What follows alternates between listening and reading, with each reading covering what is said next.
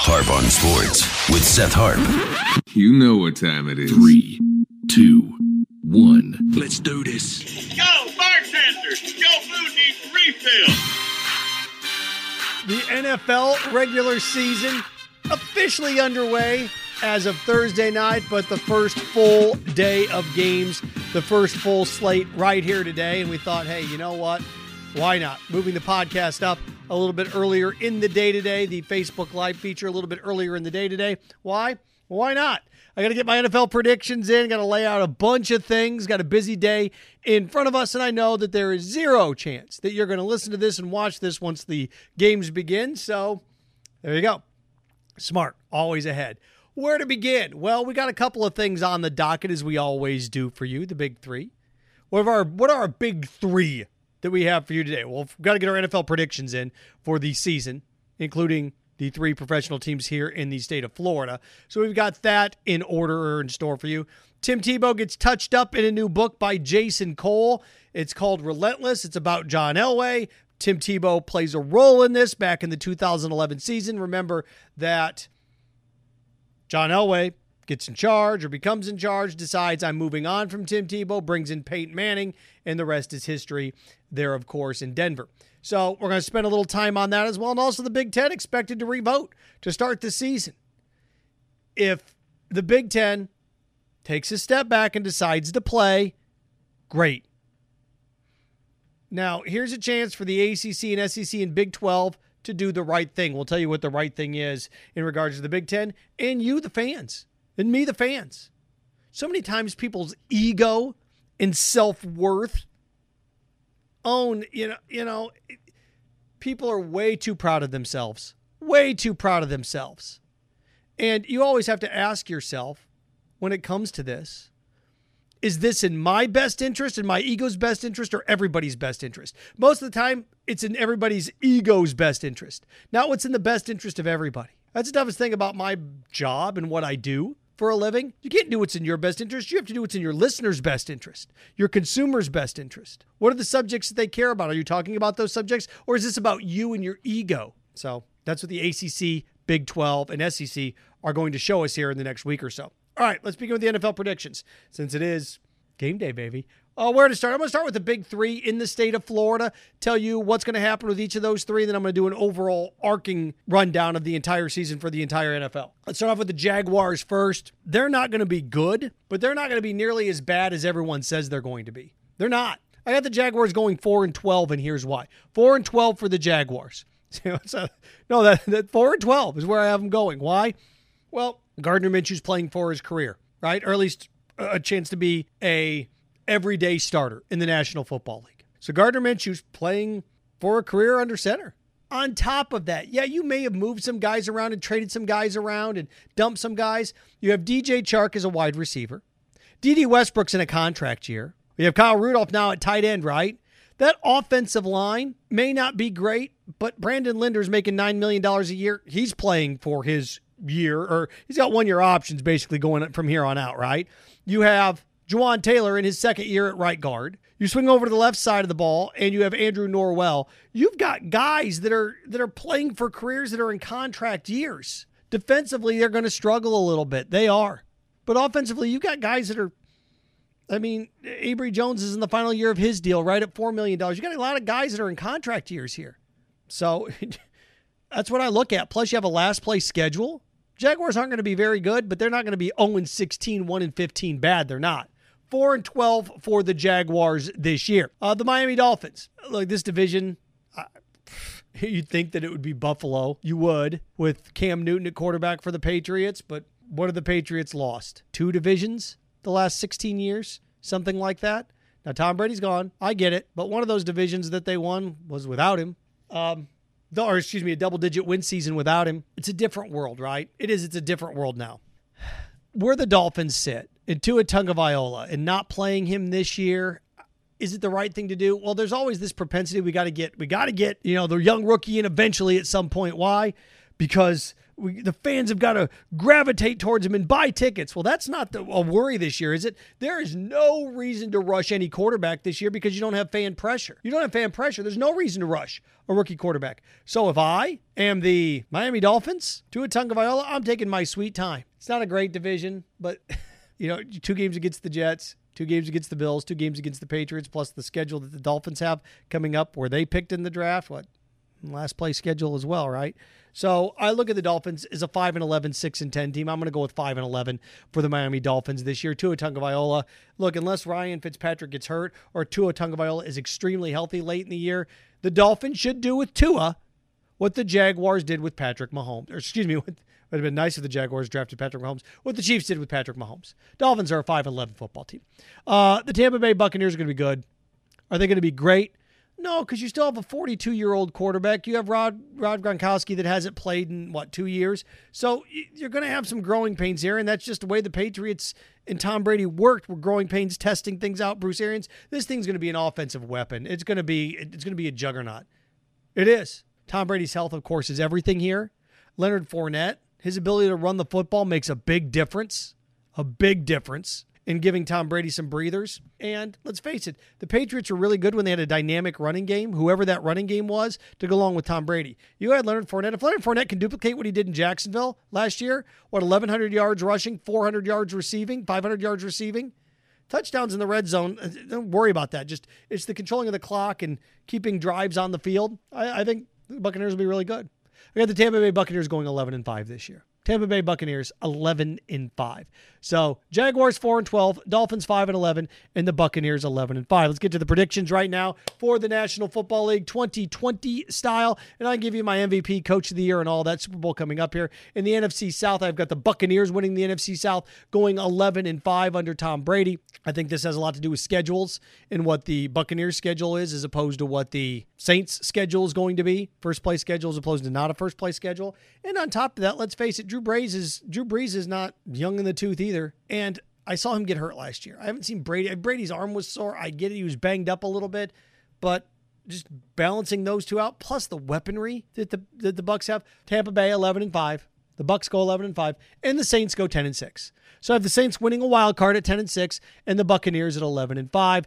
NFC North, I've looked at this, and I, I think the Vikings have a chance to be good. I just don't trust Kirk Cousins. I don't. The Bears, Mitchell Trubisky just beat out Nick Foles. Okay. The Lions, sorry, gang. I, that's one of those things I, I believe it when I see it. I, I look at this, and the Packers last year were what, a 12 13 win football team? Their draft left a lot to be desired, but as long as Aaron Rodgers is healthy and upright, it's the best team in the division, isn't it? The Packers win this division at 11 and 5. Uh, the NFC East, Dallas Cowboys, Eagles. I looked at this too. The Giants. I just don't. I'm not ready to believe in the Giants quite yet. Um, the Washington football team. Yeah, right. Let's not forget, Dak Prescott is in a contract year at quarterback. He wants Patrick Mahomes' money on steroids. Cowboys win this division. I got the Cowboys going 10 and 6. Eagles, 9 and 7 type of football team, but they're on the outside looking in when it comes to a wild card. And in the NFC West. Now, there's one of these things I caught a lot of flack for this last year because I predicted the Rams wouldn't go to the postseason. I was right. I was right. Didn't get everything right, but got that one right. Got that one right. At the beginning of the year, my Super Bowl was the Packers and the Chiefs. Was my Super Bowl last year, by the way. I had the Packers beating the Chiefs too, so I got that that wrong. But looking at the NFC West, I think the Seahawks are the team to beat. No, I think the Seahawks are the team to beat in the NFC when it's all said and done. Have the Seahawks winning this division, going 13 and 3. The Rams finishing second in this division at 9 and 7. So when it's all said and done, the Seahawks are the one seed. You got extra wild card teams now too, right? So when it's all said and done, I've got the Seahawks, the Cowboys, the Packers, and the Bucks as your division winners. Your wild card winners are the Saints, the Vikings, and the Rams. 49ers on the outside looking in this year. Everything went their way last year. Don't think it's going to go away there this year. So remember, we got a new playoff structure now, right? The shadow from the light. How about that? No. Your one seed's the Seahawks. Your two seed, when it's all said and done, are the Buccaneers. Three seed are the Packers. Four seed are the boys. Wild cards, Saints, Vikings, Rams. When it's all said and done, I like the Seattle Seahawks over the Tampa Bay Buccaneers to go to the Super Bowl in Tampa. So Tampa, oh so close. See if the Super Bowl's in Tampa this year. So there you go. Seahawks over the Bucks. Uh, in the AFC, look, I looked at the AFC South and trying to analyze this and trying to look at this, I, I, I picked the Titans to win it. Why? Well, they've got a healthy running game. They just added Jadeveon Clowney to the mix to put pressure on Philip Rivers, to put pressure on Gardner Minshew inside of this division, to put pressure on Deshaun Watson. So the Titans were nine and seven last year. They closed strong, and you add Jadeveon Clowney to the mix to put pressure on quarterbacks in this division. Titans win this division. I have the Titans going 10 and 6. And I've got the Colts winning a wild card in this division going 9 and 7. Philip Rivers, I think the Colts dynamically are strong. That pushes them over the top in terms of a wild card. Um, in the NFC North, the Ravens are still the Ravens. I, I Lamar Jackson had a great year last year. Probably should have won the MVP last year. So I, I still like the Ravens to win the uh, NFC North, or excuse me, the AFC North when it's all said and done. And I have the Steelers winning a wild card. Steelers get back on track. Steelers get back to the postseason. I know Ben Roethlisberger's been banged up. Again, it depends on what the schedule is. You looked at what they did late last year and how the job that Mike Tomlin did with all the injuries that they had in Pittsburgh.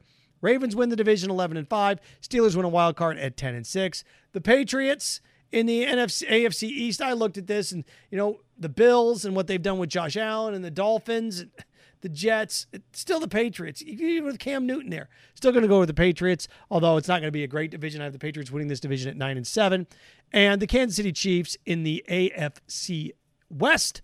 When it's all said and done, the Chiefs run away with this division. The Chiefs win 14 and 2 is what the Chiefs do in this division. And I have the Raiders snatching that other wild card slot. I think it's finally time, Jon Gruden, third year, that they finally get over the hump in Vegas. So, when it's all said and done, your division winners in the AFC, the Chiefs in the West, the Patriots in the East, the Ravens in the North, and the Titans in the South. Your wild cards are the Steelers, the Colts, and the Raiders. It's all said and done. The dust settles. I like in the AFC, I like the Chiefs over the Ravens to go to the Super Bowl. So your Super Bowl matchup is the Chiefs and the Seahawks. The Chiefs and the Seahawks Super Bowl this year in Tampa. Um, before I get to who's going to win that Super Bowl when it's all said and done, uh, some accolades, some regular season accolades. Russell Wilson is going to be your offensive MVP of the league. I think they're going to be the best team in the NFC.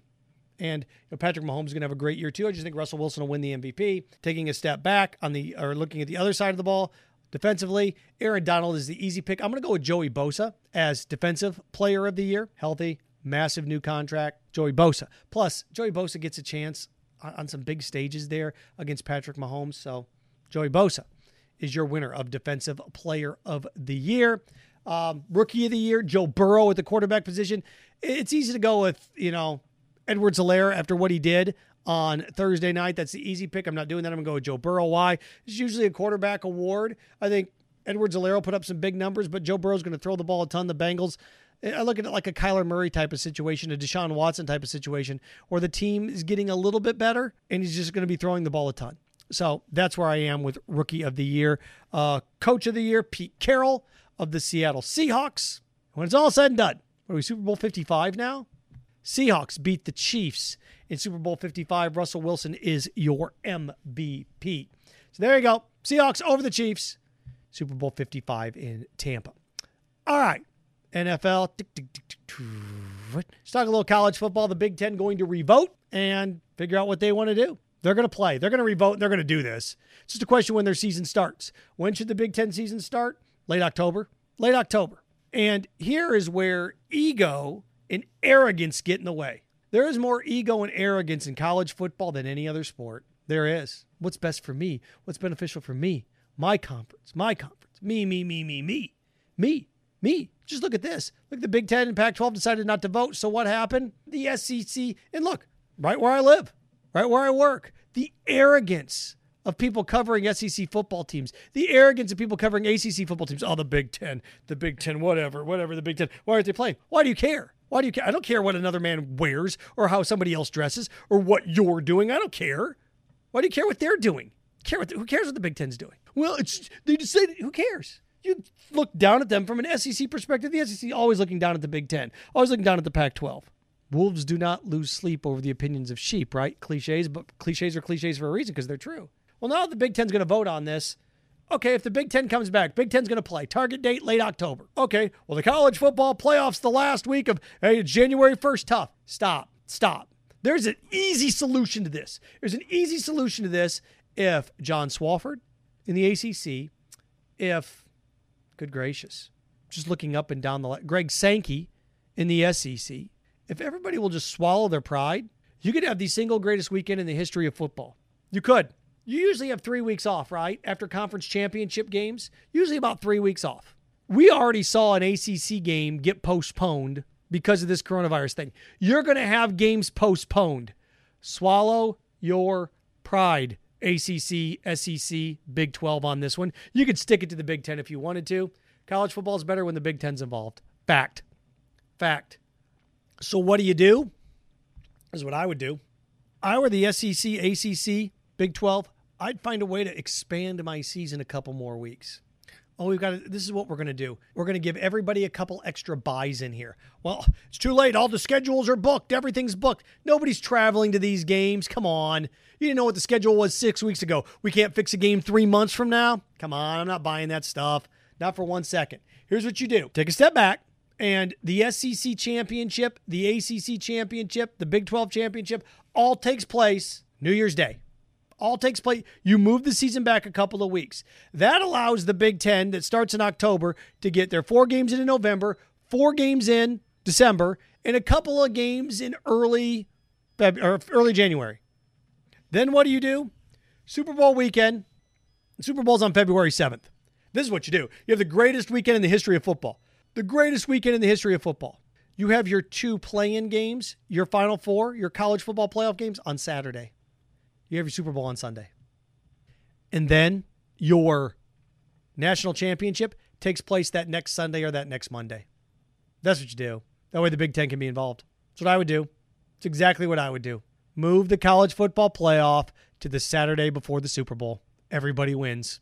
Everybody wins. The big that's if the Big Ten decides they want to play this year. As long as they start it in October, and you're gonna have about a three or four game swing difference in terms of when this season wins, this one's not. Move the college football playoff to Super Bowl Saturday.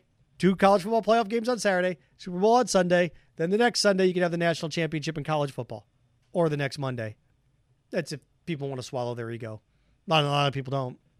I want to stick it to the uh, the Big Ten. Okay, fine, stick it to them. Your watered down product. When somebody's available and you choose not to play them, kind of cowardice.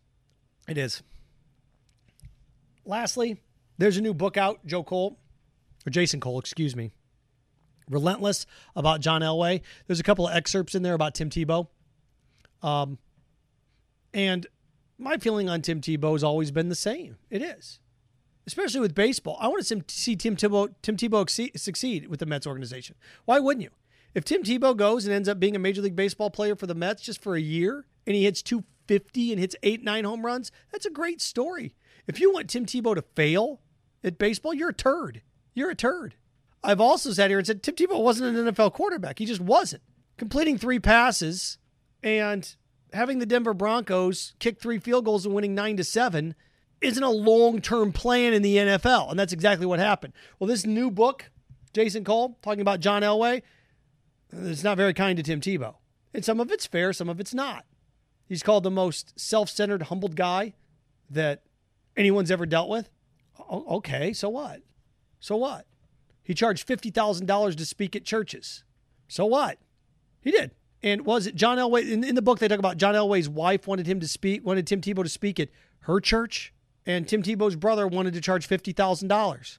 So what? So uh, don't don't have him come then. I'm not gonna get on Tim Tebow because he's asking for fifty thousand dollars to speak at an event. It's a church event though, so you don't pay taxes. Use the money that you normally pay in taxes you, you had no problem receiving bailout money. You're in a church, you want to spend 50 grand for Tim Tebow to speak? Fine. You don't, don't. I, am not going to fault Tim Tebow because he's charging $50,000 to speak at churches. You want to give him the money, give him the money.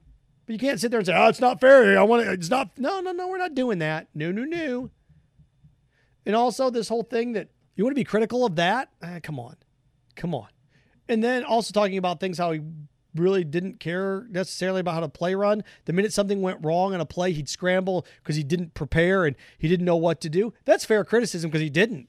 That's why the Patriots drilled the Broncos in the playoffs that year because Bill Belichick said, Hey, guess what, gang? I'm going to rush three people. Tim, I want you to throw the ball 35 yards down the field on an out. I want you to take the ball and I want you to place it on the sideline 35 yards down the field. Go for it. I dare you. Brought the safeties up, pushed everything to the sidelines, made Tim Tebow throw passes that he couldn't throw. And then everybody looked around and said, Oh, there's the end of that. There's the end of that. That's what happened. Criticism of Tim Tebow, NFL football style, 100% fair. Criticism of Tim Tebow because he charges $50,000 or his brother wanted to charge $50,000 to speak at a church, not fair. You don't have to pay it. You don't have to do it. So th- there's where, and that's why I've always been with Tim. Look, good person. I want to see him succeed in baseball. If he wants to charge $50,000, fine. I do think it's funny that people get mad at kneeling now over protests, even though nobody is really kneeled but we're okay with him kneeling. Like, I, like people like to reverse that. People like to spin that around and say, "Hey, you were upset with Tim Tebow for kneeling, but you're not upset with these protesters for kneeling." No, you were the exact opposite seven, eight years ago. He should be allowed to kneel. You can't kneel. You were the first hypocrite, not these people. True story. Harp on Sports, the bar, the podcast, Harp on Sports, audio media, radio network.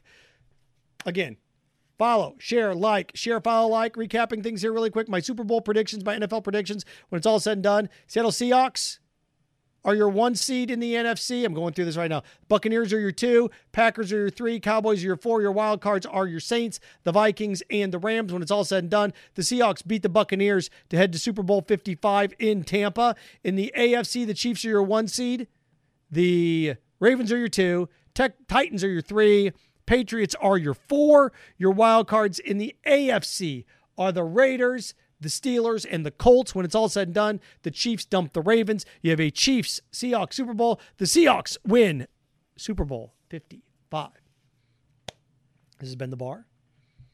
Consume it at Harp on Sports Twitter, at Harp on Sports Instagram, Facebook, the Harp on Sports Facebook page, Harp on Sports YouTube channel. Like, follow, share, share, follow, like. Be a part of it. Enjoy your opening day.